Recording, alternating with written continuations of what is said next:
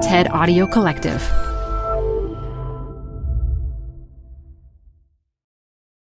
Hi, I'm Debbie Millman.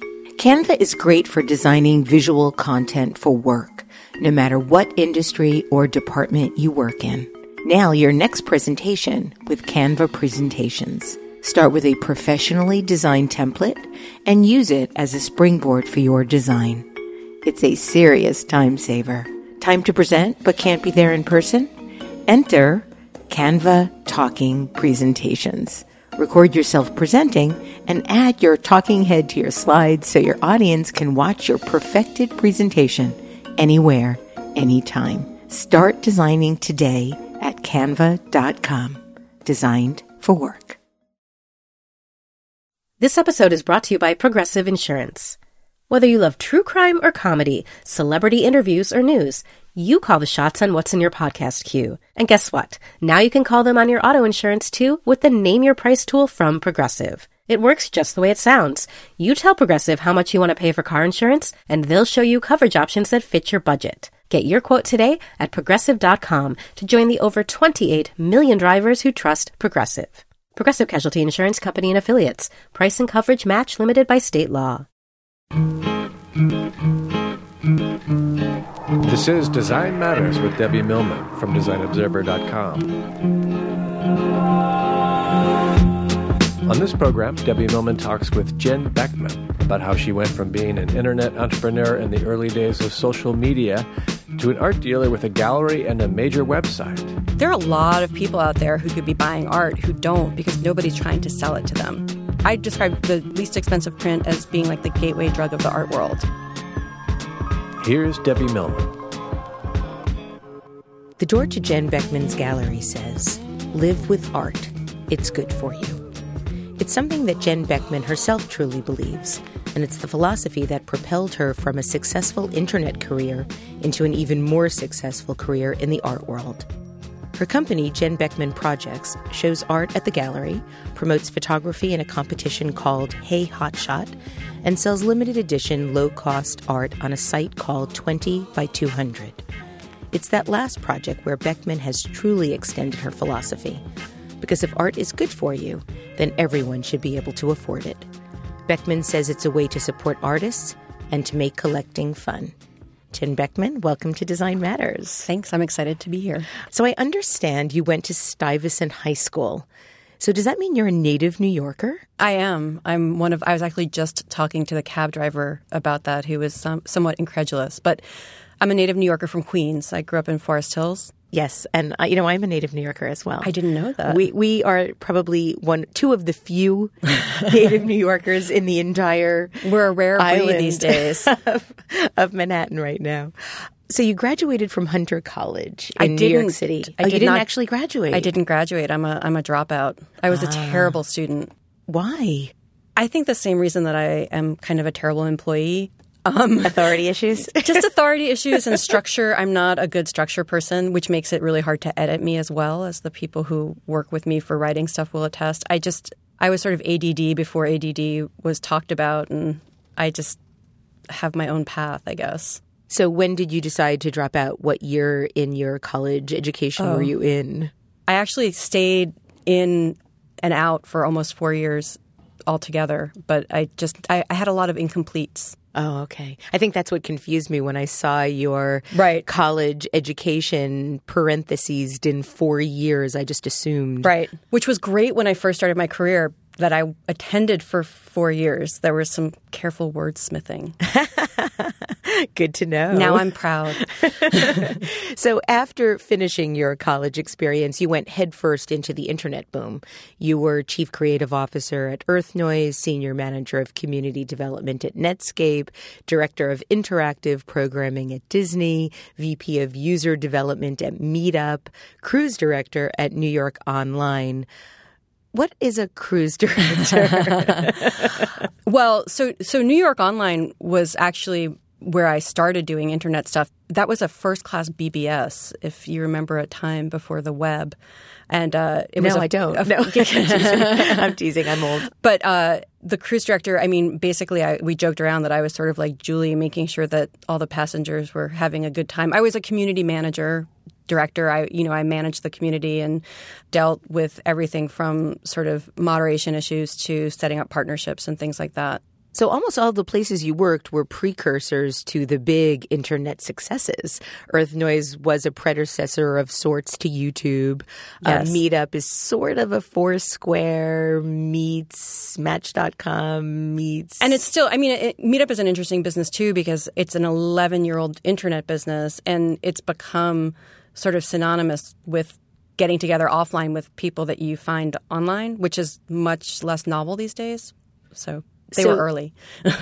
Was your entry into the internet world more a result of timing, or was it something that you planned or knew while you were at Hunter that you wanted to do? Oh no, the internet didn't really. The web didn't exist at the time that I started working in the internet, and I really had no idea what I wanted to be when I grew up. Nothing, never? When I was very young, my idea of what I wanted to be was to get paid to read magazines. Hmm. So, like maybe a fact checker? kind of. I mean, I just, you know, my, my stepfather calls me the zine queen because I always had stacks and stacks of periodicals and Seven Days, Seven Days Adam Moss, yeah. Paper when paper was on paper. Paper. I was really into magazines, and I think that it was sort of the mix of design and culture, and also kind of business. I've always, I always sort of look at things on a couple of different levels, and that was sort of my idea. And there weren't jobs reading magazines. I actually kicked around after I dropped out doing a few different things. I worked at a jazz publishing house. I was a switchboard operator for um, Ian Schrager's hotels. And Schrager, I mean, he sort of pioneered the concept of the boutique hotel. Schrager was sort of popularizing the idea of, of high design on a budget. And I do think that that had an influence on me, and it was definitely something that interested me. And then the internet stuff started because I, I reconnected with a friend of mine who I'd gone to high school with, Omar, who was the founder of New York Online, Omar Wasow. I worked with him for a long time, and it was like I finally found what I wanted to do. I remember my first sort of email exchange with someone, and I was like, wow, it's a direct connection between my brain and somebody else's brain. And it's writing that can be spontaneous. And I mean, you know, as a communication medium and sort of the immediate gratification, I just was really hooked. And I think the fact that it was new and there weren't rules really made it possible for me to navigate it in a way where nobody knew what they were doing. So I didn't have to follow somebody else's structure. And the fact that I'm sort of resourceful and scrappy served me well because I was working in places where we were all figuring stuff out together. I love that you remember your first email exchange. It was this guy. it was this guy who lived in Austin, who was the ad sales director for FringeWare, which was this. It was a magazine, but it was really. I mean, email was this really powerful thing for me, and it. I mean, to me, the power of the internet always has been and, and will always continue to be its ability to connect, you know, like-minded people who might find it hard to connect otherwise. And I, I think that a lot of that had to do with the fact that New York Online, one of the things that distinguished it um, at the time was that it was over 50% people of color who were participating in online community. And in 1994 95, it was a very interesting swath. And it was a lot of people who had grown up, a lot of people in that community had been like the one black kid in their class at Harvard you know, or like they'd had Ivy educations and they they had spent a lot of time feeling isolated, and this was a big community for connection. That always sort of impressed me, and it's it's still to me to this day. No matter how obscure your idea or interest is, whether it's you know something that you collect that you can find scads of on eBay, or some weird fetish that you have, or some you know interest in typography, or you can always find a community of people. It seems to me that one of the common denominators in your career, then, as varied as it's been, is accessibility. Yes, and and I've been in the art business for the gallery's 10 year anniversary will be next year. So uh, March 15th will have been open nine years. So it still feels very new to me, but I've been in the business for a while now, and um, accessibility and affordability of it's very hard to couple those either of those words with art and not have it seem to compromise credibility in some way. Well, good art is supposed to be expensive. Right. Good anything is supposed to be expensive. Right. And yet, the expense of something is often more of a reflection of someone's ego than it is maybe the inherent quality of the object that's expensive. Isn't that interesting that we validate ourselves and feel good about ourselves based on how much prestige is associated right. with it? Listen, I gravitate towards expensive things all the time. I can't lie. But um, I'd like to think that it's because there's a quality of craftsmanship or because there's some value beyond the status of it. But, you know, the art world has throughout history, it's kind of created value by scarcity. And one of the ways to create that scarcity is to make it inaccessible to most people so that the people who are spending feel really special. Well, I want to talk about your path to opening Jen Bekman Gallery. Mm-hmm. I read that in 2000, you were 31 years old, earning six figures, yes. overseeing a staff of 30 people, and working toward the promise of a huge stock windfall. And as you described it, then the bubble burst, and you watched your stock options, your identity, mm-hmm. and your future plans disappear overnight. And you also said that you thought that at that point in your life, you had it all figured out and you knew what your path was going to be. Then the company that you're working for goes out of business. At the time, I believe they owed you $40,000. Yes.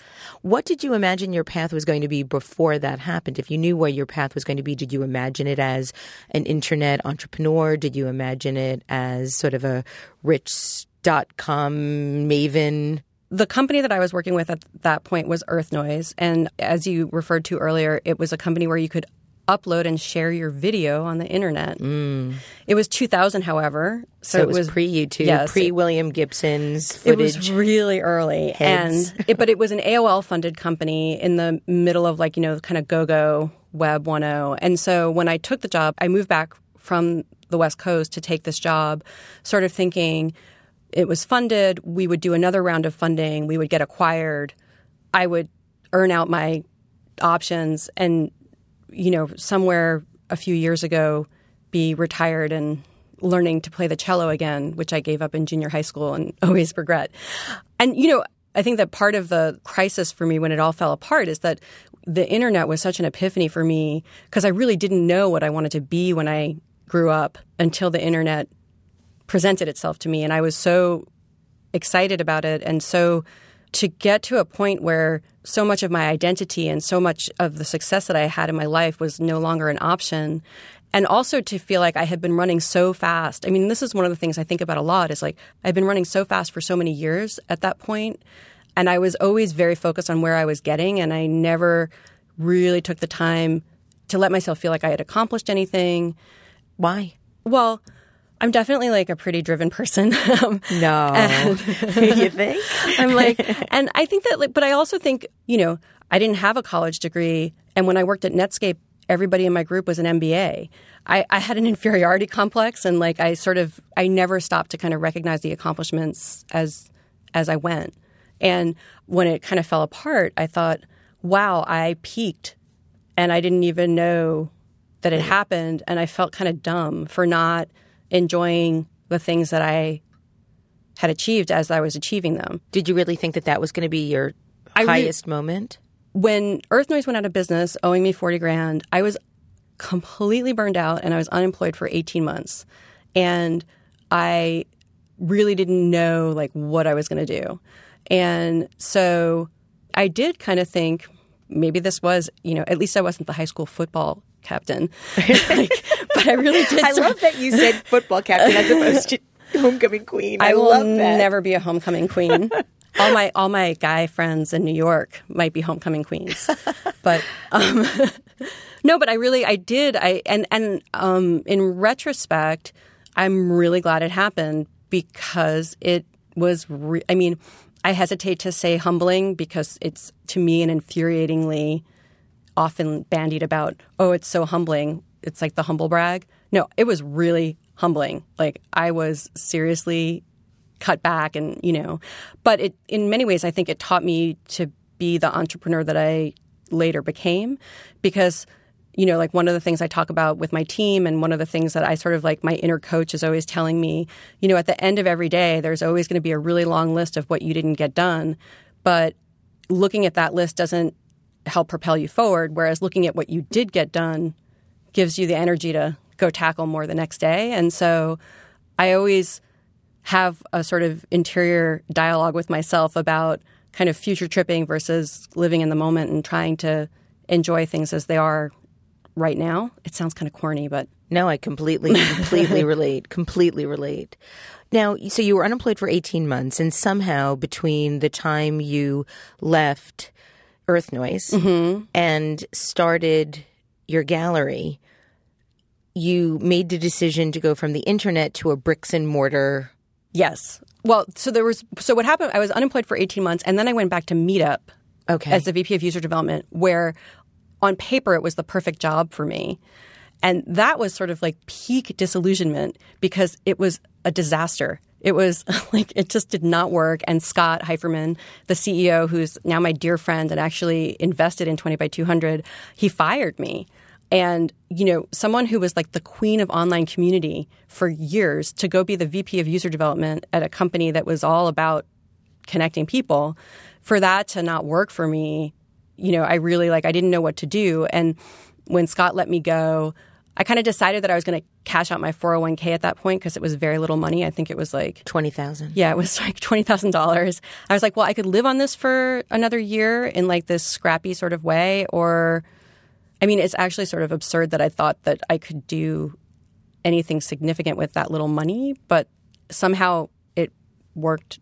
I don't know why the people who gave me the lease on the gallery gave me a lease. They shouldn't have because the security deposit was $12,000 so you maxed out your credit cards. You took your $20,000 out of your 401k.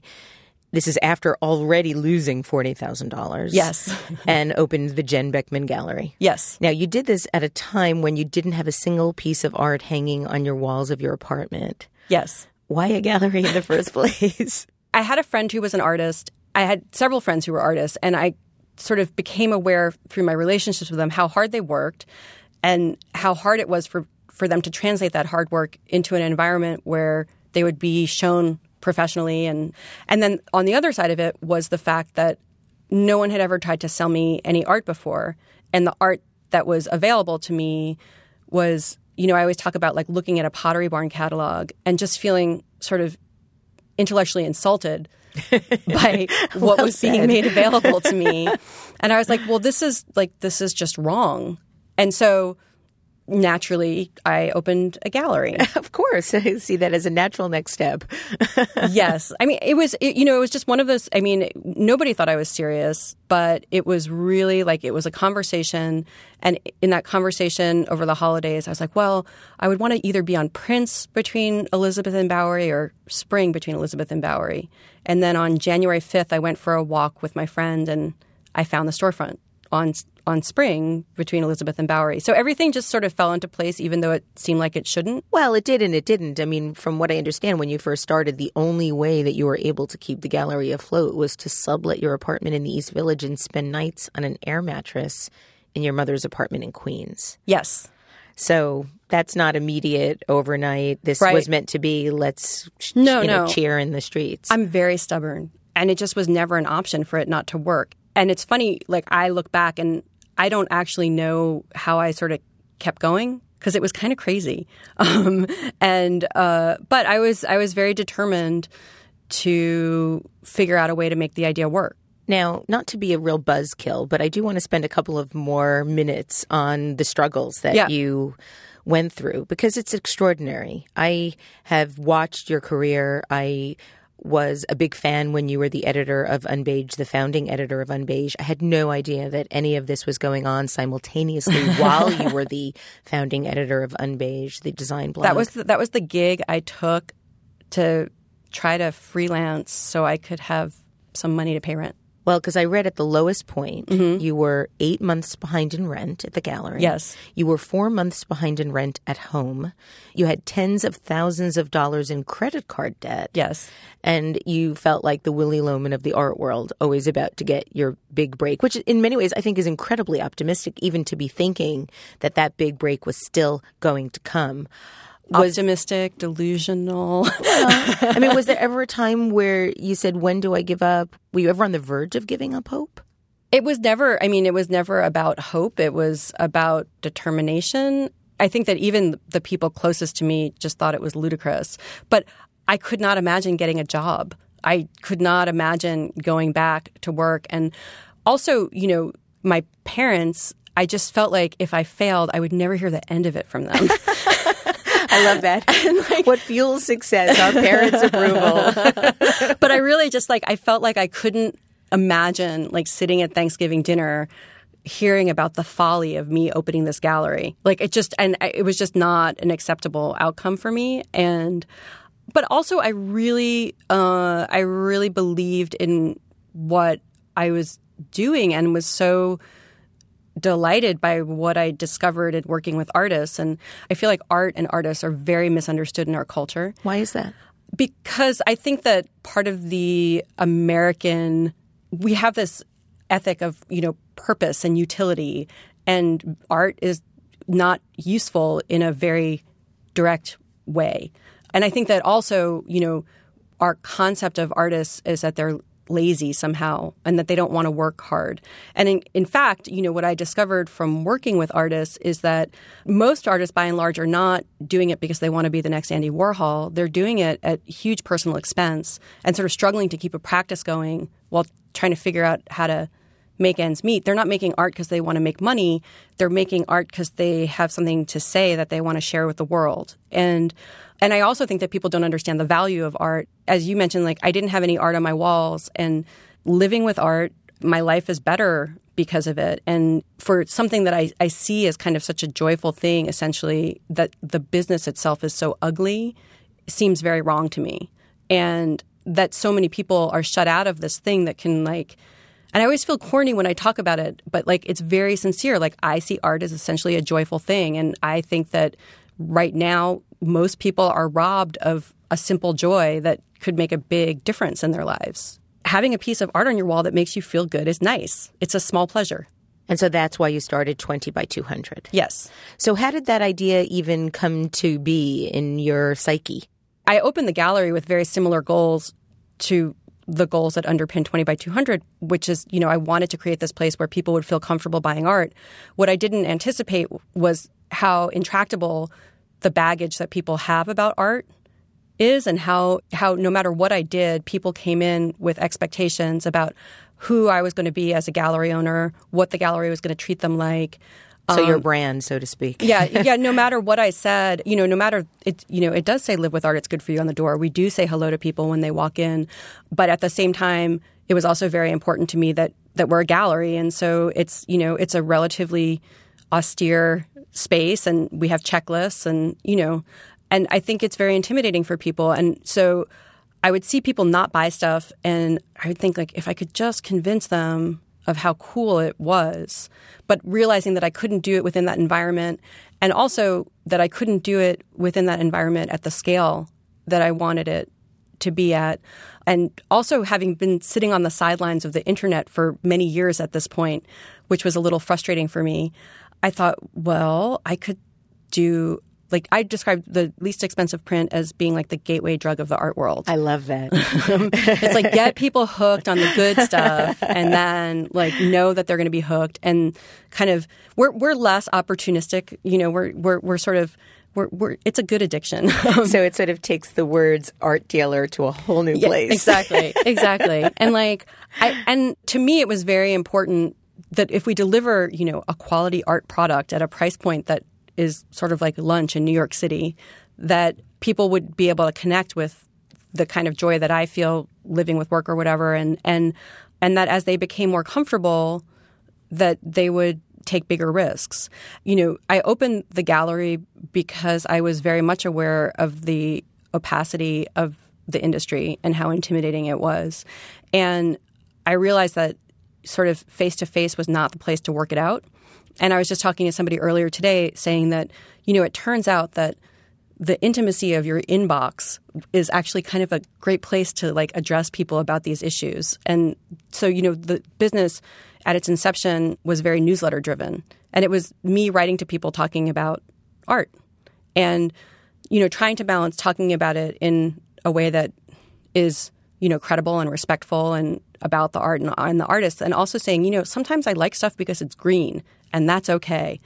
And I think that a lot of people want to be given permission or need to be given permission to like things.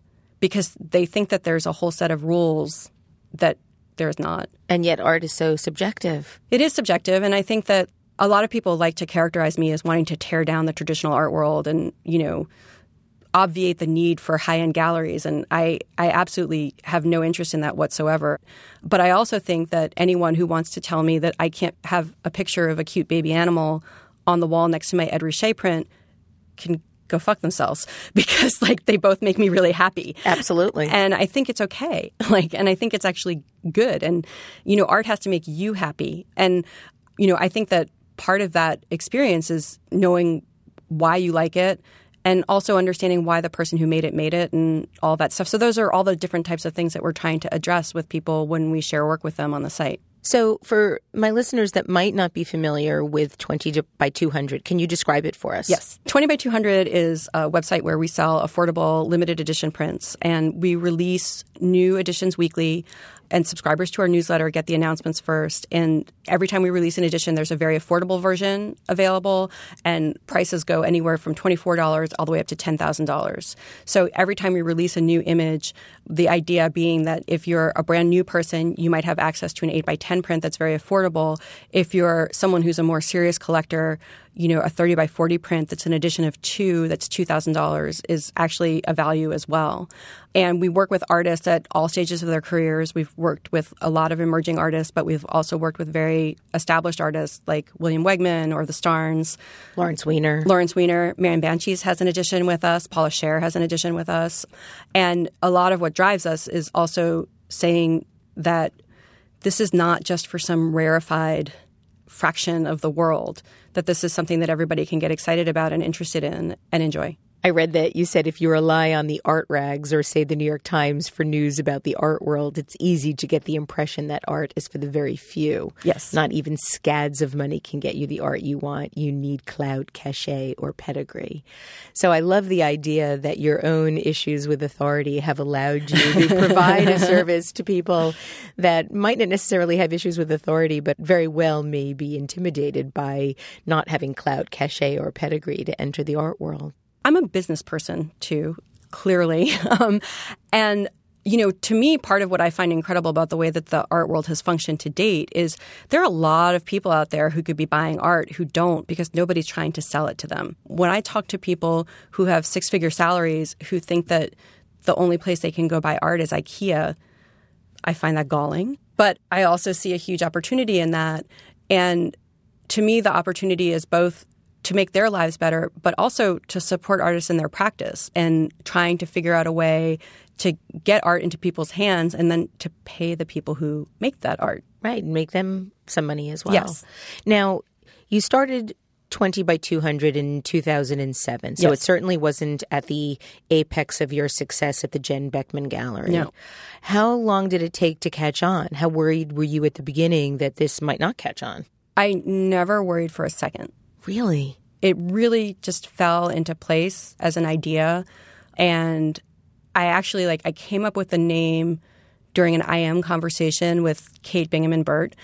um, and i registered the domain name while i was talking to her but it was very it was just very clear to me that it was going to work and i think the fact that it was clear to me was what helped me rally the support to make it happen because i didn't have one thin dime to make it happen with. And you know, this was not the time that I maxed out my credit cards. My credit cards were were maxed. I, I was imagining that the case. It was a cash business, 100%, which is it was hard. but it started working very quickly and you know, the the overhead was not high. To me this is sort of the definition of of web 2.0 in a lot of ways. We launched the site using movable type and Google Checkout.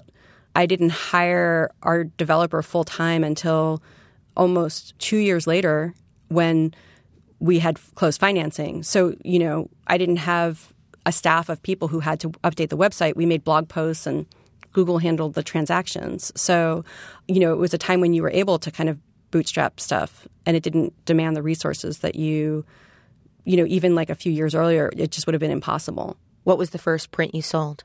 The first print we sold was Man Shroom.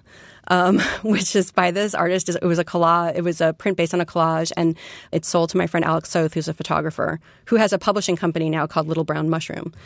Nice. Making it appropriate that he bought the mushroom print. So, and was the first series uh, profitable for you? The site, the idea of it at its inception was it was very clear to me. I was going to email the announcement to the mailing list, and it was going to sell out. And that was by and large how it worked from the get go. What I didn't anticipate was what would happen when it sold out. And so, what few, happened? Well, people started talking about how if you don't know Jen, you can't get a print. And I was like, wait, time out. Like this is haters gonna hate. you but it was also the antithesis of what right, of I course. wanted it to be.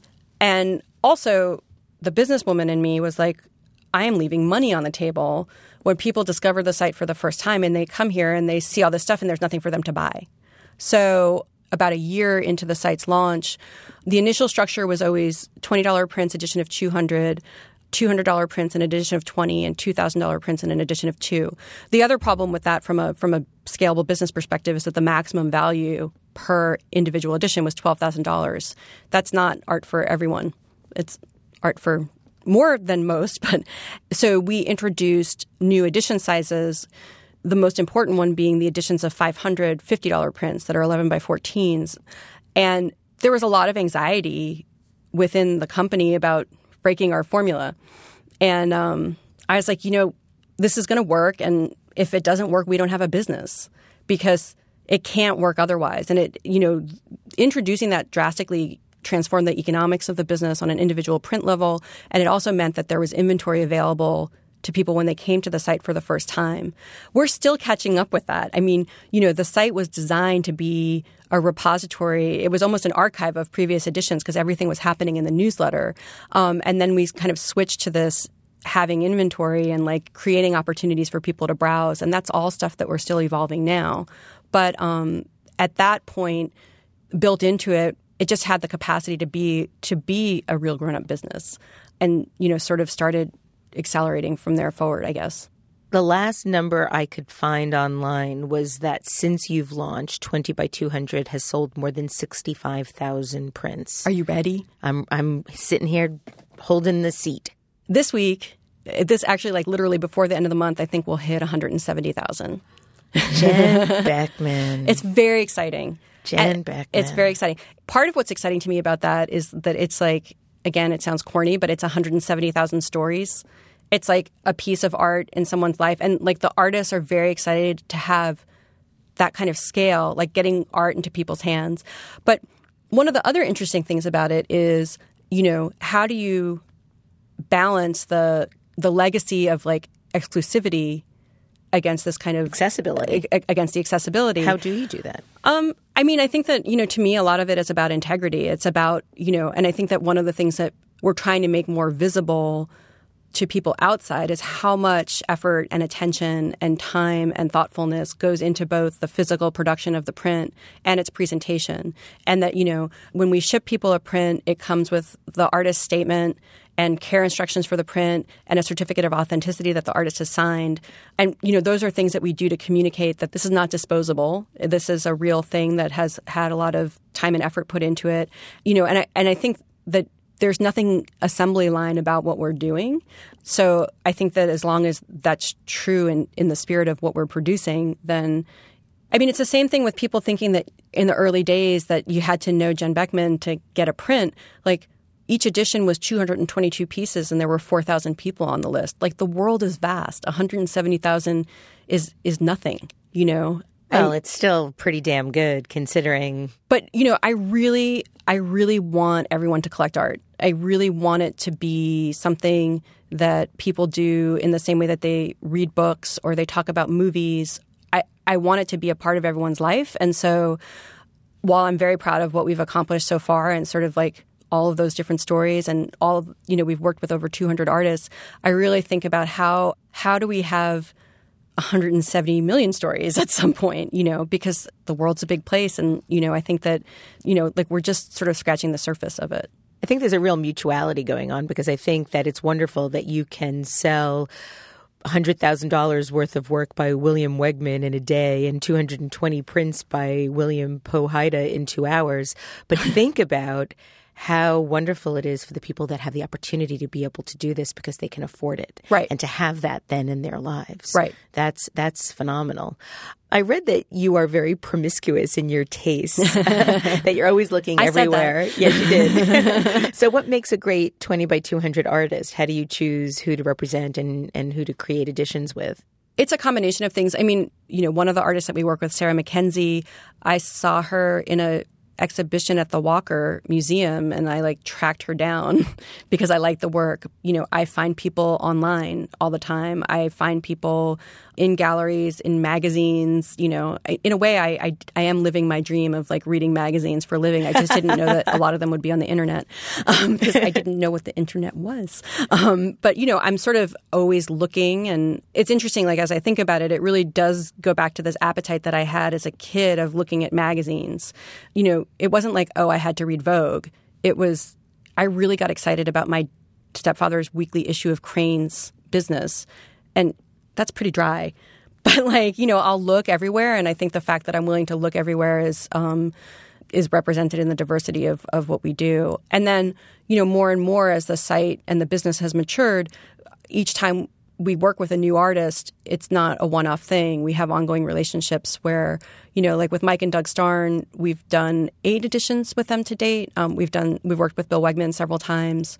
You know, it's an ongoing collaboration in almost every instance now. And so it's cumulative. And, you know, to me, that's a big, important part of what we do as well, because I think about, I want artists to think of this as something that they can rely on in a toolkit of, you know, how they make it work to have their practice.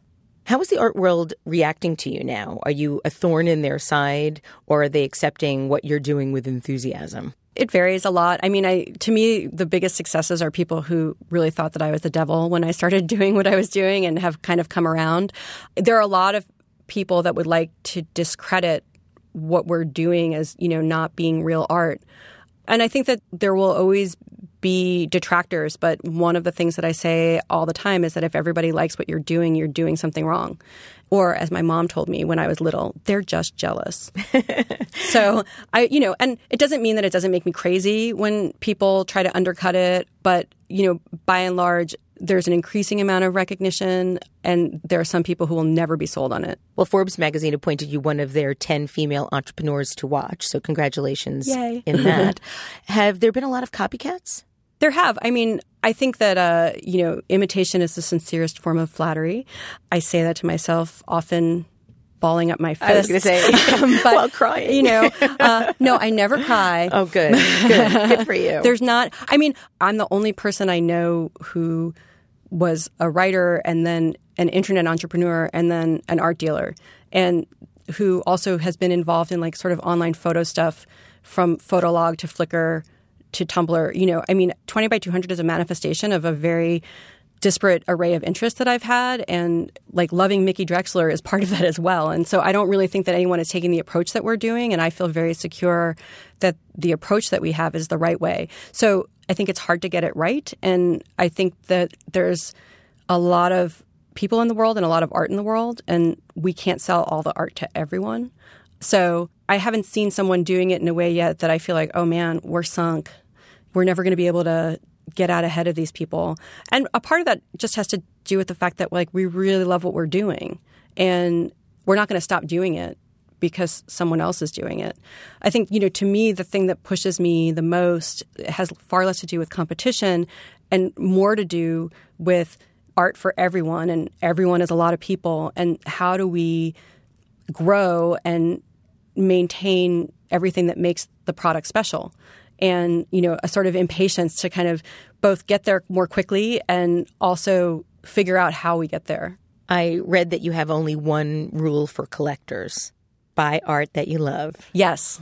And there is a lot of art to love on 20 by 200.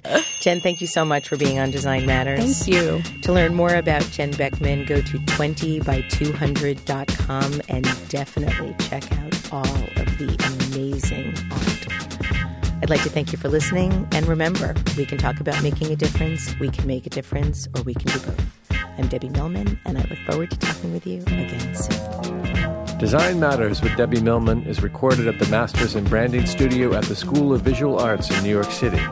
It is produced by Curtis Fox Productions with technical assistance by Rainey Ortica and research by Jeff Close and Lisa Grant. The show is published exclusively by DesignObserver.com. Can subscribe to this free podcast in the iTunes Store. You're growing a business and you can't afford to slow down. If anything, you could probably use a few more hours in the day. That's why the most successful growing businesses are working together in Slack. Slack is where work happens, with all your people, data, and information in one AI powered place. Start a call instantly in huddles and ditch cumbersome calendar invites. Or build an automation with Workflow Builder to take routine tasks off your plate, no coding required. Grow your business in Slack. Visit slack.com to get started.